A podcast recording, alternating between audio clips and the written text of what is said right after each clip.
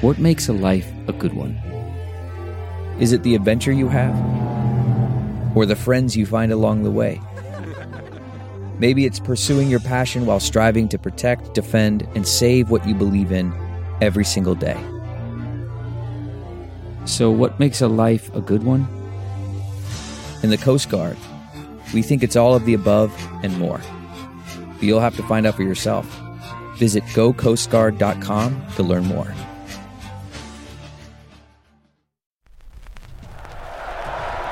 Five, four, three, two, one. But who's counting, right? His name is Major. Oh, ladies and gentlemen, please welcome Major Garrett from the nation's capital. Major, fantastic. It's the takeout. This is a major achievement. With CBS News Chief Washington correspondent Major Garrett. Yes, CBS. Yes, hi. Major Garrett. Major, that's nonsense, and you should know better. Is Major out of the doghouse? the answer is yes. Welcome to the very best part of my broadcast week. I'm Major Garrett, host and creator of this program known as The Takeout. This week we are going to have a candid, concise, and I hope comprehensive conversation about the war on terrorism, Afghanistan, a little bit about Iraq, and what America has or hasn't achieved in the 20 years since 9 11. This is a harrowing weekend for our country. Most of you will be listening to this program right around either the day before, the day of, or the day after the 20th anniversary of the 9 11 atrocities. Our guest is General David Petraeus. General, it's great to have you with us. Thanks for joining us. Good to be back, Major. Thank you. First question, General. Did we lose the war in Afghanistan, and if so, why? Well, we certainly didn't achieve the outcome that many of us, and if not most of us, perhaps had hoped for. Um, seeing the Taliban take control of the country from a government that, however imperfect, was at least democratically elected and certainly allowed a lot of freedoms uh, and welcomed us uh, as an ally and a partner uh, in the continuing war against Islamist extremists. So seeing the Taliban replace them obviously uh, is frankly the opposite of what we, I think, had all hoped to achieve over time, noting that the outcome was brought about by our withdrawal uh, from that war, uh, not by our defeat on the battlefield, if you will. And I don't think it was the kind of withdrawal that was uh, inevitable. I don't think it was something like Vietnam. I mean, I've talked at length with Henry Kissinger, for example, about the position in which he and Nixon found themselves uh, in Vietnam, where there was no other course than to have to withdraw, that the turmoil on our streets, the demonstrations, the opposition in Congress and around the country was so fierce uh, that there was really no other way out. Um, Afghanistan, there was an alternative approach. Uh, a number of us proposed it. Uh, obviously, that was not the course of action that was chosen. Um, and in very short order, um, this development validated something I think I said on your show a couple of months ago that I feared yep. that we would come to regret the decision to withdraw from Afghanistan, and also that there was the potential for a, a psychological collapse of the Afghan security forces once they knew that the US was really gone, our air power was no longer there, and that their air force could not deliver reinforcements, emergency resupply, and close air support in the wake of the contractors being withdrawn. So I see this as a as a heartbreaking development. Um, I think it's a tragic uh, outcome, and in fact, I, I actually do think that it is disastrous to see a group that is allied with Al Qaeda, a group that f- refused to remove Al Qaeda from their soil. Remember, we gave them an ultimatum after the 9 11 mm-hmm. attacks.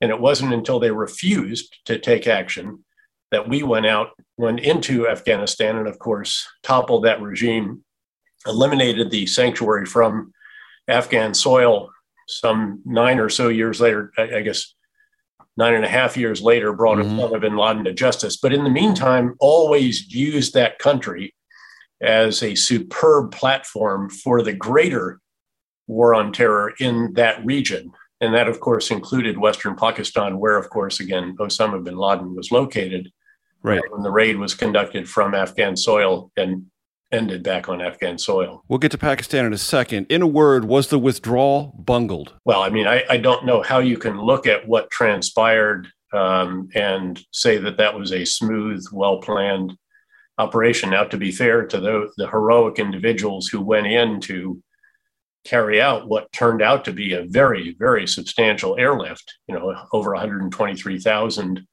individuals in a very short period of time. And again, that was truly extraordinary. Uh, right, they did their jobs, but they were put in. Jobs, but they, they, were put in a very difficult situation, and I hear you saying an unnecessarily difficult situation. What could have been decided differently that wasn't? Well, first of all, what could have been decided is that you don't withdraw that you sustain a sustainable commitment, which I thought we had actually reached. The irony is that we finally were able to achieve the kind of commitment that, in fact, Vice President Biden had, in a sense, argued for back in 2009 when President Obama decided instead to send 30,000 additional forces uh, into the country. Um, this was only 3,500 troops, and that's if you have the most expansive counting rules of all. Uh, yes, we had a lot of drones, we had a lot of air power, uh, we had a lot of intelligence fusion, we had a lot of intelligence assets, officers, and everything else, diplomats, development workers, and so forth. But again, that was very sustainable. We hadn't had a battle loss in, in 18 months. You know, the, the fact is that in recent years, we have lost more men and women in uniform in training accidents than we have on battlefields and it seemed so, to me that that was a sustainable approach. So don't don't withdraw yeah, decision been, one. That would have been the real alternative. But again, All right, but the, once the, once the date was set, once the date was circled on the calendar, and the president did that, and the president is authorized to do that, what should have happened that didn't? Yes, and and when he does that, by the way, and I've been in a position where mm-hmm. my advice was not fully adopted by a president, you submit right. smartly and you move out and, and and try to achieve the mission that you've been given with the resources that have been provided. Um, well, then the problem was clearly that we're doing this right at the really still the outset of what was predicted to be the most difficult fighting season since we toppled the Taliban back in 2001. So, I mean, another alternative was well, at least if you're going to pull out, wait until the snow is one or two feet deep so that they can't race all the way to, to Kabul. Um, keep the contractors, keep the air power going, and so forth, because it was really the collapse of the Afghan Air Force, perhaps more than anything else, that convinced the Afghan soldiers that no one is coming to the rescue. And when that happens, they do what Afghans have done throughout history, and that is cut a deal. Keeping in mind, by the way, that 66,000 mm-hmm. Afghan uh, soldiers died uh, during the course of our involvement there. That's about 27 times our battlefield losses. Right. So, but again, the problem was you really have then, and I think the president was accurate to say this was going to be a mess no matter how when you reach that point, because for three administrations, especially the previous administration, we had failed to uh, pro- process the special immigrant visa applications. You and I have talked about this before. Yes. These are the battlefield interpreters. Mm-hmm. To qualify for a special immigrant visa, you have to have served at least two years on the ground with our men and women in uniform. We estimated there were somewhere around 18,000 or so of them before all of this started, times probably three family members each. So it's a considerable number. But the bureaucratic process was so sluggish, it really didn't move much at all under the previous administration. And even in this administration, it was still very, very slow until right at the end when they tried to kick it into high gear, and you couldn't do that.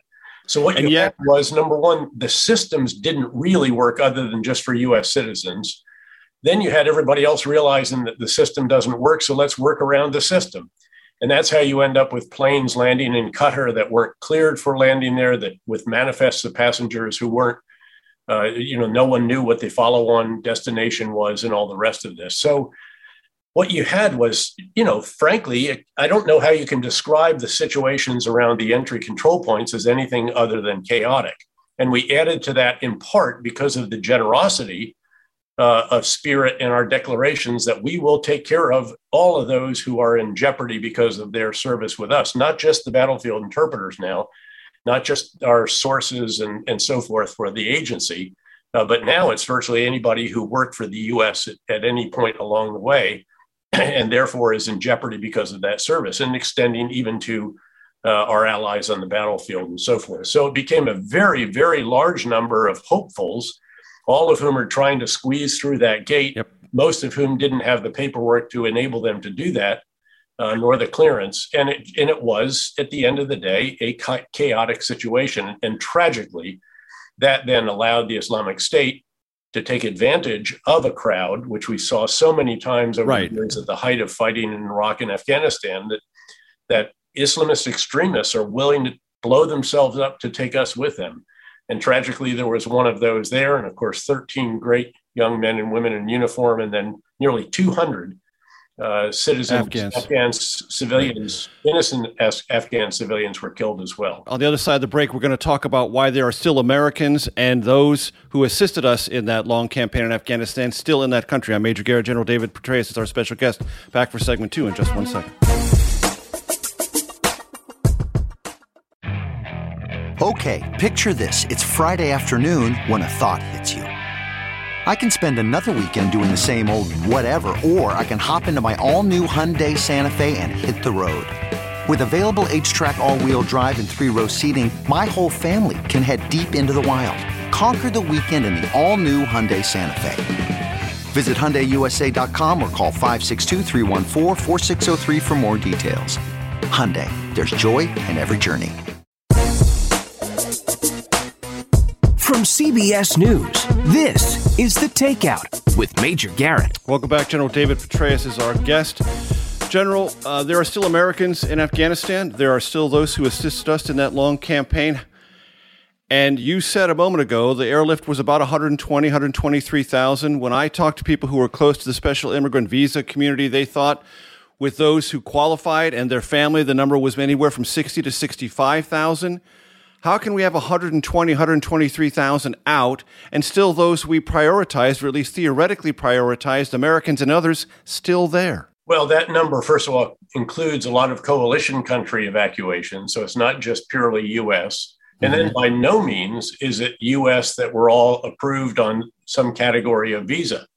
Uh, you had commendably uh, an organization with which I am affiliated and support the American University of Afghanistan. It found a way to get a number of the women uh, out of Afghanistan. And you, you multiply that times many different groups, all of whom had champions in the United States, all of whom were contacting their members of Congress, uh, the State Department, even individuals literally by name inside the wire there at the airfield to try to get them through. And ultimately, you end up with an awful lot of people that were not either US citizens, green card holders, or SIV uh, holders. And in fact, the State Department, I believe earlier this week, said that the majority uh, of the SIV holders and their family members did not make it out. Right. And again, it's just in, in part because the system just wasn't set up to do this and the way the system gets set up is is separate from the priority the president places on it. And one thing I would say in watching all of this transpire, the president, as the White House often says, well, he signed an executive order. Yes, he did. But it's clear to me, and the evidence is irrefutable, that the president did not get on the phone and shout at the top of his lungs, metaphorically or literally, to the State Department, move this process along in the springtime, which he could have. And that and some of this would have been avoided, it seems to me. Well, if it had started at the beginning of the administration, and again, another organization, No One Left Behind, sought to make this case, as have many others. The Iraq Afghanistan Veterans of America is very committed to those who served, again, side by side uh, with our soldiers on the ground and so forth. And there's just never been the sense of urgency about this issue. And of course, you had COVID that inter- intervened at one point in time stop the uh, interview process. It's as if everything was conspiring against this, mm-hmm. uh, and that and the result, frankly, was uh, almost again predictable. But was it was it general, in your opinion, a catastrophic decision to c- abandon Bagram Air Base? Well, it, again, if you keep Bagram, you have to keep thousands of troops, not thousands, but you have to keep a very right. substantial complement of troops on the ground. Um, and now, if you're going to keep Bagram as well as Kabul, keep in mind the, the advantage of Kabul is also its disadvantage, but the advantage of Kabul is it's accessible to the bulk of those that we're trying to get out. Uh, because right. many of the people that were going were fleeing the Taliban, made their way to Kabul. Uh, and same with US citizens, the vast majority of them are located in Kabul and all the rest. So uh, if you then have to get from Kabul to uh, Bagram, you know, that's a well over an hour drive, depending on the security of the route at any given time. Um, and ultimately, you'd have had crowds there as well. Now, Bagram is such a spectacular, you know, place of concrete Uh, it's just a massive base, and you could park all kinds of planes and other equipment on the ground there. You wouldn't have anywhere near the congestion that you have on this little single strip that is Kabul Airfield. Uh, but at the end of the day, you'd have the challenge of how do you get them out there? Do you now have right. to heli- now you have to have helicopters from right. Kabul Airfield, and you'll still somewhere you still have an entry control point. Somewhere you still have the problem of trying to communicate. So, I mean, you know, to be fair to the individuals that were doing this, they would send a text message with a code uh, to the US citizens and they'd say, you know, show this code on your cell phone as you approach the entry control point. It's your turn. And, you know, instead of 50 or 80 people doing that, all of a sudden the code goes goes viral. Right. everybody has the code in the crowd. So again, it was a very, very difficult circumstance and the sheer pressure of time and, and desperation of the people um, led to again a situation that can only be described as chaotic. But it really is the result, you know, first of the unexpected collapse. Uh, right. Obviously, is is a is the proximate cause, but it's really the result of of administration's worth of inactivity uh, on the special immigrant visa issue in particular, and then the very late minute declaration that we are going to expand you know anybody else who feels affected by this and is threatened because of their work with us.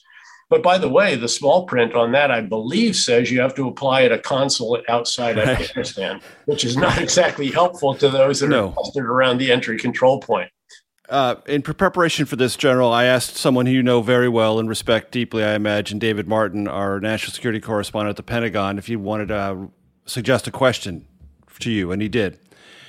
He wanted to know, from your vantage point, did the rapid collapse of the Afghan government in the end basically prove that this would never have worked? A U.S. backed government in our image was always a pipe dream, and it was uh, inevitably going to fall apart whenever that air security, contractor security, other kinds of things were taken out of the equation. Not necessarily. I think it is a very, very good question. It's typical that David would ask, I think, such a penetrating question. I do have enormous respect for him uh, in years and years of interaction with him as well. Um, I don't think so. But again, you know, we're only 20 years into this. Keep in mind that it took more than a few decades for our own country to get to where it has. Mm-hmm. Uh, keep in mind that 70 years into our own existence, we had a bloody civil war. The disagreement was so substantial there was another century or more of the after effects of that civil war um, reconstruction the jim crow the separate but equal all the rest of this uh, so again we should be a little bit humble i think about sort of demanding that you ought to be able to take a country from the seventh century which is where the taliban had it in its five or seven years of, of, of leading it in the mid 1990s until 2001 um, and you know, being Switzerland or something like that. Uh, I mean, so not to put too fine a point on it, General, as you well know, it took decades of time and effort in South Korea. I, you know, it's a very, very good point. Um, we should remember that the South Korean government, for many decades, actually, was composed of um, former army strongmen uh, who were, in fact, uh, oftentimes uh, found out on corruption and a variety of other uh, issues. So again, as I mentioned, you know, this was a very imperfect government. Uh, it had a lot of shortcomings. There were an amazing number of areas that were frustrating. I lived through that as the commander there, and then watched as a CIA director and also a central command. In mm-hmm. fact, we brought in H.R. McMaster as a one star to establish uh, a joint task force with Afghans, with President Karzai's approval, to identify corruption. And we took down the chief of staff of the Air Force with Karzai's approval the Surgeon General uh, of Afghanistan, the commander of the military hospital there. I mean, it, again, there's a lot of imperfection and shortcomings, but I'd certainly much rather see it in mm-hmm. Kabul than the right. Taliban, who have just named, as you probably saw, as their Minister of Interior is Siraj uh, Haqqani, who's the head of yep. the Haqqani network, which is very closely linked to Al Qaeda and and Siraj Haqqani actually there's a ten million dollar bounty on his head uh, from one of our organizations. I think both FBI and state have him on their most wanted lists. Right there go the uh, aspirations of a Taliban 2.0. Uh, let me ask you a here and now question, and we've got about a minute before you need to go to the break.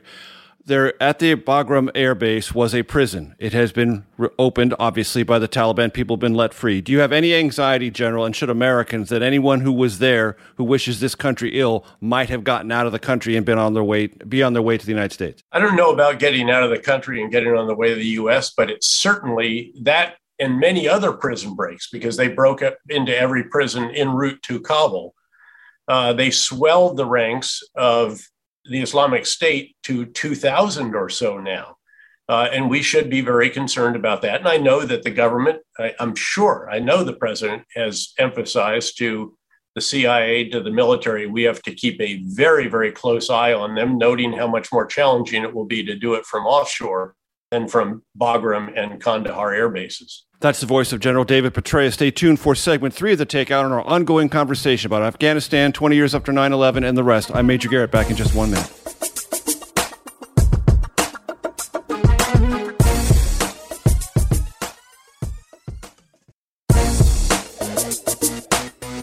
From CBS News, this is The Takeout with Major Garrett. Welcome back. Our guest is General David Petraeus. General Petraeus, uh, conventional wisdom uh, is and so, can sometimes be a dangerous thing. But right now, what is settling in is a kind of a conventional wisdom that U.S. credibility is, if not in tatters, it is dra- greatly diminished as a result of what has happened in Afghanistan. And that those in the extremist Islamist world are not only celebrating this, but seeing this as vindication of a long running, patient effort to defeat a great power. Your thoughts? Well, I think, again, it's undeniable. If you listen to what was said in the UK Parliament, listen to what some other major European leaders said in the wake of all of this, and how bitter some of them are about it, and the fact that they weren't consulted before the decision was announced, and all the rest of that. Uh, because, of course, the coalition wanted to stay by and large, and they were two and a half times what we were. Keep in mind, they had 8,500 troops on the ground. So again, I think it's it's it's not arguable. There is damage uh, to our credibility and to our reputation.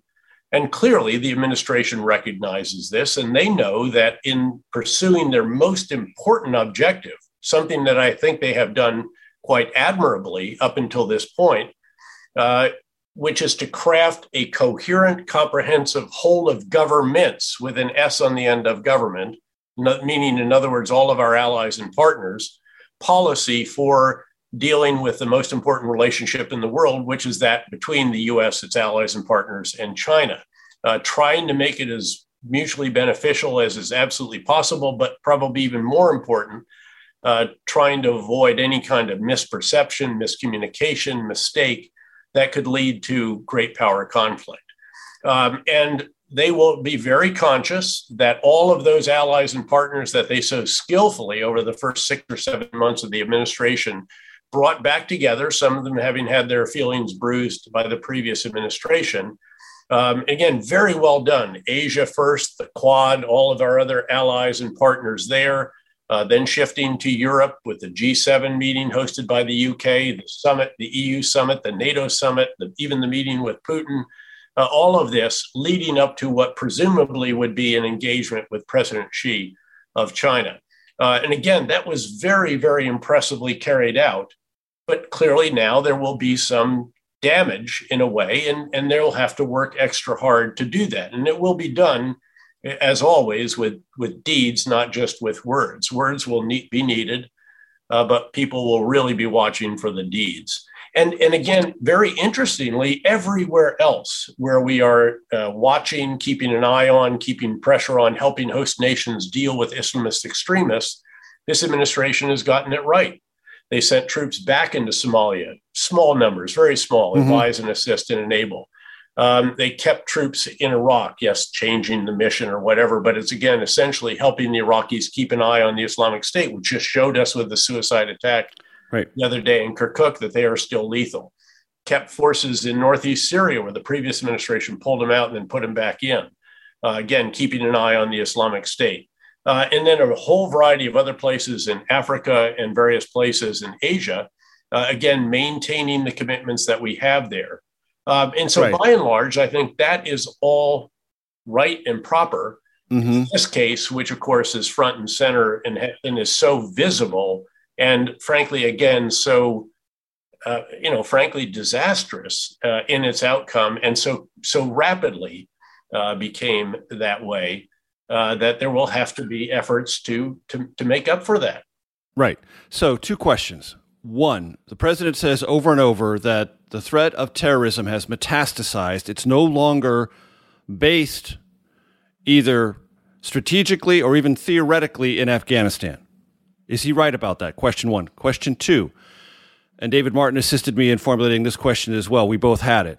He sat through more briefings than I did, but I've sat through many, many briefings over the past 20 years in which it was said over and over again, I believe with conviction, that boots on the ground in a counterinsurgency, counterterrorism posture is vital because you do night raids, and from night raids, you not only get personnel, but you get cell phones, you get laptops, and from that, you get operational intelligence that you cannot get any other way. We're not going to have that anymore. And this over the horizon idea of counterterrorism in Afghanistan, I don't know if it works or doesn't work, but it doesn't fit with what I heard and what David Martin heard for 20 years. Well, it makes it vastly more difficult without question the president is correct that the threat has metastasized. Uh, and as I just mentioned, I think the administration has responded appropriately in all these different locations where that is the case, noting that none of them appear to pose the kind of 9 11 style or 9 11 magnitude threat. And I don't think we'll see that out of Afghanistan in the near term but we sure better be watching it for the mid and longer term. We saw what the Islamic State was able to do when it established a caliphate in northeastern Syria and northern Iraq, and was literally projecting, uh, uh, inspiring, directing attacks uh, against the countries of our most important NATO allies. Uh, and the Islamic State, again, 2,000 fighters. That is a significant number. That's vastly more than they've had out there uh, at any time. It's probably larger than what is left of core Al Qaeda in the Afghanistan Pakistan region as well. But you're exactly right that what you want uh, is to be able to get detainees who then can share information with you after you, if, if, you interrogate properly, which does not include enhanced interrogation techniques. Um, and also this pocket litter, cell phones, hard drives, all the other information which can be exploited very, very rapidly and which enables you to keep pressure on the Islamist extremists. And by the way, in Afghanistan, also in Iraq and Syria and elsewhere, generally these operations are being carried out by host nation forces, where we are perhaps providing intelligence support, maybe some overhead imagery support during the operation, right. maybe some close air support if things go go poorly but not us necessarily doing it on the front lines or being the ones who are kicking in the door. Obviously, just so my audience no understands, longer, that's that's no not happening anymore. That's, that's over. Right. That is not happening in Afghanistan. And of course, it's not just that we've lost the base in Afghanistan. That is our last source of bases in Central and South Asia. We have no bases anywhere else in that entire region. And yet, again, you have the Islamic State and you have Al Qaeda uh, and that's core Al Qaeda. Uh, they're still there, and we will have to keep a very, very close eye on them. But just to give one quick example, uh, a Reaper drone, which is the coin of the realm, could spend you know 50 to 60 or even a bit more, depending on how the aircraft is configured, uh, percent of its flight time just flying to and from Afghanistan from Qatar or the United Arab Emirates. Right. It would be shorter if would would those have left and did they leave from Bagram? We had them all over. It was yeah. Bagram. Um, and, and, elsewhere, exactly. One of, the, one of the big, uh, you know, big ideas here is that you don't want to commute to the fight. No, um, precisely. let me ask you. Let me ask you a broad question. Mary Walsh, David Martin's producer, suggested this to me. She said, because, and you know this because you live this, commanders rotated through Afghanistan. It has been said by some, perhaps cynically, that it wasn't a 20 year war, it was a one year war in Afghanistan fought by 20 different commanders. Well, first of all, over time, the commanders stayed longer and longer and longer. Scott Miller, for example, the last commander, I think his tour as commander was two and a half years, and he had probably already spent somewhere between three and four years uh, when he was in the special mission unit community, then with JSOC, and then with uh, another special operations. JSOC, Joint Special Operations Command. Yes. So that's our standing uh, joint task force for. But you know the spirit of that question, General. No, I do know the spirit. And to be fair, the question is exactly right, much more right on Afghanistan than it was Iraq, because Iraq, we were rotating one year in, one year out, one year back in. I mean, I did four years total uh, in just the first five or six years of the war. I mean, I was in Iraq for the bulk of my time as a two, three, and four star general um, with a 15 minute 15 month break uh, seemed like 15 minutes to my family. 15 month break as a three star. Um, so again but afghanistan because the troop numbers were never as large the demand was never quite as high or the demand was there but this we couldn't provide the numbers uh, there was a bit more of that and i think that's a valid i have pointed out look major that we didn't get the inputs right in Afghanistan because we shifted focus very quickly to Iraq and we didn't get it right early on. We had too light a footprint, didn't get the organizational architecture. So we were always shooting behind the target. Uh, in fact, you know, I was asked to do an assessment. Uh, General, hold that thought. Hold that thought, General, because I want to get to it. I don't want to jump on for the break. Let me go to break, and we'll come back for that assessment on, on the other side of it. Major Garrett, General David Petraeus, back in one second. CarMax is putting peace of mind back in car shopping by putting you in the driver's seat to find a ride that's right for you. Because at CarMax, we believe you shouldn't just settle for a car, you should love your car. That's why every car we sell is CarMax certified quality so you can be sure with upfront pricing that's the same for every customer. So don't settle. Find love at first drive and start shopping now at CarMax.com. CarMax, the way car buying should be. From CBS News, this is The Takeout with Major Garrett. Welcome back. Thanks for staying with us. We had to stop General Petraeus right in mid thought to get to our break. General Petraeus, your last words were you did an assessment. Please continue. Yeah, when when I completed the three star tour in Iraq, that was a 15 and a half month tour. Secretary Rumsfeld asked me to come home through Afghanistan. So I took a team and went over there to do an assessment at his request. Um, and we looked at the train and equip mission and all the other activities that were ongoing, having just built up the train and equip mission uh, in Iraq, and keeping in mind that Iraq was started a good, you know, year and a half, two years after uh, Afghanistan. And I was astonished at how little the progress had been. And I realized that clearly we had shifted focus very early on. And as a result, uh, just hadn't built up all of the activities that were needed over time. And by the way, people argue that you know the problem began when we started nation building. Well, if you don't do nation building, you don't have host nation security forces to whom you can transition security tasks. You don't have government institutions, again, however modest or Afghan good enough, at least you can hand off tasks that you're performing otherwise when you've taken down the entire regime and you're running the country. So I was really quite taken aback by that. Um, and I went back and laid it all out for him, and he was a bit, uh, I think, alarmed as well. I, and so many issues that that arose there. I mean, for example, the police in in their five or six weeks of training never actually shot a weapon. It was all being done by contractors. I'm not joking. In, they were marked an hour in the morning and an hour in the evening. I asked, "Are you trying to produce the old guard or a police that can function in a counterinsurgency. In any event, I when I went back as the commander, uh, about six months into that time, I said, you know what? We have finally gotten the inputs right in Afghanistan. This was nine years after we invaded. And by inputs, I'm getting at the right strategy, the right organizational architecture, and all the components and issues. And this is very, very complex stuff. The right leaders and the preparation, the right preparation of our forces, because that gets at the issue of, you know, did you fight it 20 times over? Weren't you learning stuff? And the truth is, we w- did start learning stuff and we incorporated it in our doctrinal manuals, mm-hmm. education courses for our leaders, in the whole road to deployment. Uh, the the pre uh, mission rehearsal exercise conducted pre deployment. All the rest of this was all overhauled enormously, but it took years to do it. It took too long. Let me ask you this: really the right level of resources. For the first time after the Obama policy review, we had right. nearly what General McChrystal, who really got this started. By the way, he's the one who deserves the credit for getting that momentum going. I inherited that six months later. We were finally at the point. That's inputs now. That's not right. outputs. Right. Um, so let me get to outputs because on this program, not three or four weeks ago, we had Craig Whitlock, Whitlock on. You know who he is.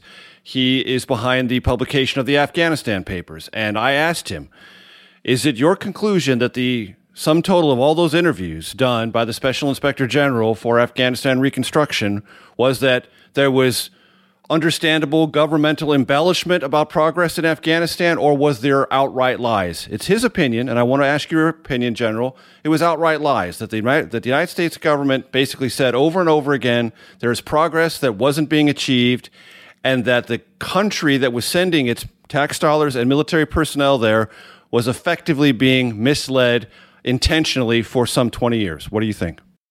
Well, I think it is overly harsh. I, at, at, the very least, um, I went back and looked at everything I said publicly, all of my testimony before Congress, other statements that were made, uh, interviews, and so forth, and also at what I said privately, because a lot of that has come out in the memoirs of people who were Secretary of State, Secretary of Defense, uh, and so forth. Um, and I stand absolutely by what it is uh, that I said. And by the way, this is not, there's some, you know, Pentagon Papers kind of uh, atmosphere around that. The Pentagon Papers were highly classified. Yep. Um, they were, you know, secreted out of the Pentagon uh, over a period of time, copied, you know, single. Mm-hmm. Oh, yeah. This was, that was a real bona fide. I mean, no one wanted those getting out. The SIGAR, Special Inspector General for Afghanistan Reconstruction, all this stuff was public. Um, well, not the, the, the interviews were not public, and they fought the post for three years to make now, to, to, to see that they wouldn't become public. Again, I, if you did an interview with the SIGAR, I mean, you have to assume that it's, going, it's, it's sure, eventually sure, going to get out. I sure point taken. This wasn't point taken. This wasn't right. again a, a, little cell, secretive cell that's writing its analysis of the Vietnam War, you know, assuming that the only person who ever sees it is the Secretary of Defense, right? McNamara. Um, in any event, now were there people that got overly enthusiastic? Sure. Uh, is there can-doism in the military and also, frankly, in the rest of government? Sure. Are there occasionally political pressures that you know, okay, we're at a certain juncture, and okay, we're going to declare this, uh, you know, everybody on board with this? Sure, there is some of that. And undoubtedly, there were, again, there were tons of missteps, mistakes, shortcomings, setbacks, all the rest of that. We really tr- believed in, when I was the commander, one of our adages uh, on my counterinsurgency guidance was be first with the truth when dealing with the press or anybody else. Don't put lipstick on pigs. So, again, all I can say is I stand by what I said. Uh, I mean, I haven't gone back and looked at the right understood everybody else said and then cross-referenced it with you know how many iraqi or how many afghan security forces were there at that time i don't think it is unreasonable to see that there is again a degree of you know people get attached to a project right. that they've spent years engaged in. No doubt. um, and it's very hard to be detached. It's very hard to do something for two years and say you know what? It was all useless. I don't know why i was engaged in this. That's just not human nature. And i don't think we should expect it to be. Uh, Before I let you go uh, in this segment, Gerald, I want to run a question by you that is uh, lifted from the 9 11 Commission report, which said in, in order to win after 9 11, there would have to be military and strategic successes, but America would also need to win hearts and minds. Have we? Well, it's a mix. Um, and again, I have often, you know, I'm also asked a great question Are we safer now than we were in pre 9 11? The answer to that, I'm pretty confident, is yes. And it is a result in part because of the 9 11 Commission, all the changes made to the intelligence community, creation of critical elements that exist to literally ensure that information that is in the intelligence world is shared with law enforcement and vice versa and done legally uh, so that information that should not be shared is not uh, all the rest of that.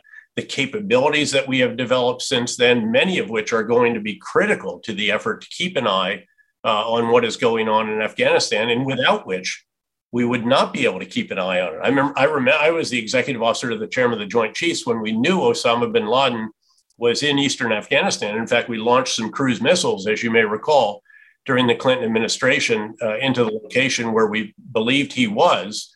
Um, and you know, it was very, it was it was a bit of a black hole out there, despite having some sources on the ground, despite having some other capabilities, nothing like what we have now. So I do believe that we are safer now. Now, have we won hearts and minds? Some, yes, and also probably lost some. In fact, one of the big, the most prominent question that I always had posted on the Operations Center, uh, staring at me or any other commander, asked, Will this operation or policy take more bad guys off the street than it creates by its conduct or implementation? And if and if the answer to that is no, you're supposed to go sit under a tree until the thought passes. The truth is that we did carry out both operations and policies, um, so, sometimes in good faith, sometimes very mistakenly. I would point out, for example, firing the uh, Iraqi army without telling them what their future was created hundreds of thousands of young men with military training and weapons whose only incentive was to oppose the new Iraq rather than to support it. And then compounding it by doing the same thing to the ruling political party, all the way down to a level that was basically professors at Mosul University, 110 of them. Um, so without a reconciliation process. So again, you that's a key question, and we have not always gotten that right, and no, not nor have I individually. There are some actions that we took in good faith that we look back at after afterwards and ask with mixed results. And yes, indeed. uh, for our radio audience, we need to say farewell to our special guest, Dr. Uh, David General David Petraeus. Forgive me, General. Uh, please stay tuned, though, for those of you watching on CBSN and those on our podcast platforms, for a very brief takeout outtake especial. That's been uh, the takeout. I'm Major Garrett. We'll see you next week.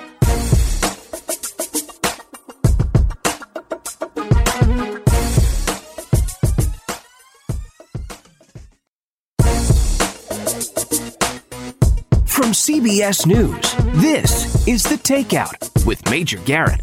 Welcome to your Takeout Outtake Especial. Our guest, General David Petraeus.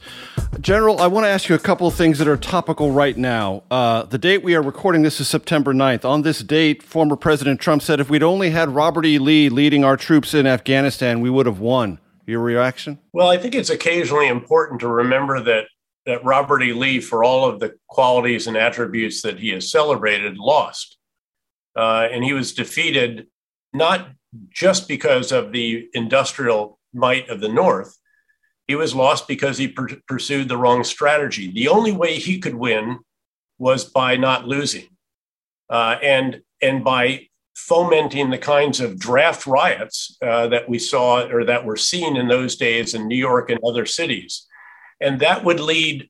The, again, the only path to victory for the South was to have McClellan elected in 1864 instead of Lincoln. And McClellan had said his party platform was that he would sue for peace and the Union would no longer exist as we knew it. Right. You know, Grant, Not lose for Grant as long as you possibly east. could. Yeah. Grant came east. Grant had a superior strategy. He won key victories in Atlanta and then in the Shenandoah Valley, and that sealed the victory for the president. It is accurate, as uh, Professor Brands described Grant in the title of his book, The Man Who Saved the Union, and he defeated Lee. Um, Lee gambled on, on Gettysburg, tried for the knockout punch, uh, failed on day three. And the, the war, assuming you had, uh, again, good Union leadership, which Grant more than provided, the war was then probably doomed. Right. Let me ask you this. It's related. So, uh, many would say not only what did he lose, but he was on the wrong side of history, the wrong side of racial history in this country. Though he was not ardently pro-slavery, he was on the Confederate side. There is a debate running in Congress that I'm sure you're aware of, and General Milley, Mark Milley, has gotten criticism for being open to critical race theory as a component part, or at least influencing at some level, education at U.S. military academies. Your thoughts? I, am not that up to speed on what critical race theory is. I do think that you know that our future leaders should be aware of what social trends and developments uh, have led us to where we are at a given time. Um, I, I, don't know whether that means that you should or should not have uh, CRT. Candidly, is it appropriate for there to be a vaccine mandate for U.S. military personnel? Absolutely. and There are vaccine mandates for every other vaccine that you have to take, um, just as there are to go to, edu- to uh, elementary school as a kid. Once that vaccine was uh, you know, no longer experimental, uh, there's no question that it should be required. Just, you know, before you deploy in the military, you go into gymnasium, and among the the various stations that you visit are all these different places. You know, which arm do you want to get jabbed? Um, and there's no a lot of jabs. There's no asking, would you like this or not? It's just which arm do you want it in, and that's the way we should approach this as well. Uh, as you also might be aware, General, there are military academy advisory boards, and President Biden has asked for some Trump recent Trump appointees to to resign. Is that politicizing these otherwise non-political military academy advisory boards? My sense is that the politicization started with actually the individuals that were put on those boards. By no means all of them. I mean, I think H.R. McMaster was very more than qualified. He is a quote distinguished graduate of the U.S. Military Academy and would have been a great member of the board of advisors. I think Jack Keane, General Jack Keane, retired also. Uh, there's some others, um, but there were a number of individuals on those boards who really had no expertise uh, in the institutions that they were reviewing. Um, and I think therefore appropriate. And unfortunately, that meant that all of them had to go. And I say unfortunately because I think a number of the individuals actually were quite credible uh, appointments, but then some others obviously clearly were not. Uh, General, as you remember from our last encounter, uh, we have these three threshold questions. I didn't put all three of them to you the last time, I don't think. Uh, maybe I did, but we're going to go through them one more time. Uh, most influential book, favorite movie, and favorite mu- kind of music. Um, most influential book was Grant Takes Command, which I read during the early months of the surge. Um, a real classic in its time. Uh, and I just found so many sources of inspiration in the book about this greatest of U.S. Army generals. Like, there is no other U.S. Army general who was brilliant in combat at the tactical, operational, and strategic levels. None. And I welcome anyone who wants to submit them. Please forward them to me, and I'll show why that's not the case. Number one is very few get to be tactical, operational, and strategic actually in combat. Um, but so in that, but that book um, was just extraordinary, and it it gave me inner strength. I mean, reading about Grant uh, at the first day at Bloody at, at Vicksburg, where or, I'm sorry, the first day at Bloody Shiloh, mm-hmm. his army, Sherman and he are surprised, are almost driven back into the river. And Sherman comes out of the dark and says, Well, Grant, we had the devil's own day today, didn't we? And Grant says, Yep, lick him tomorrow, though. Um, and so, this very modest, unassuming, but just absolutely steel determination uh, individual is the one who ultimately did indeed save the Union, uh, kept it together, uh, and then, of course, served uh, as our president as well. He had his imperfections, his shortcomings, uh, as we all do, uh, but that was an extraordinary book. Band of Brothers, I think, is just exceptional because it gets at the the most important relationships at the most important point in someone's life, which is this that small group of individuals on your right and left who you fiercely will not let down uh, in a really tough moment in combat. Uh, this is often termed the brotherhood of the close fight. The brotherhood, of yep. course, now includes women who have earned the right to be there, including ones that have gone through Ranger School, many dozens of them now. Uh, but that the relationships between those who are in that most elite fraternity, the brotherhood of the close fight, are captured beautifully uh, in Band of Brothers, and I, I, think it's a it's a really real classic uh, in it. And favorite music? I actually listen to country music. Um, I love it. You can you can understand it. Uh, it has messages and meaning, um, and I have listened to it for many many years. Excellent. General David Petraeus, it's been a great pleasure, sir. Thank you so much for your time and your expertise. I appreciate it very much. Pleasure's mine, Major. Thank you.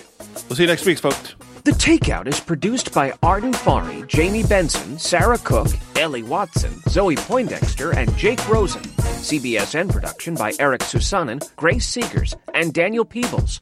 Follow us on Facebook, Twitter, and Instagram at Takeout Podcast. That's at Takeout Podcast. And for more, go to takeoutpodcast.com. The Takeout is a production of CBS Audio.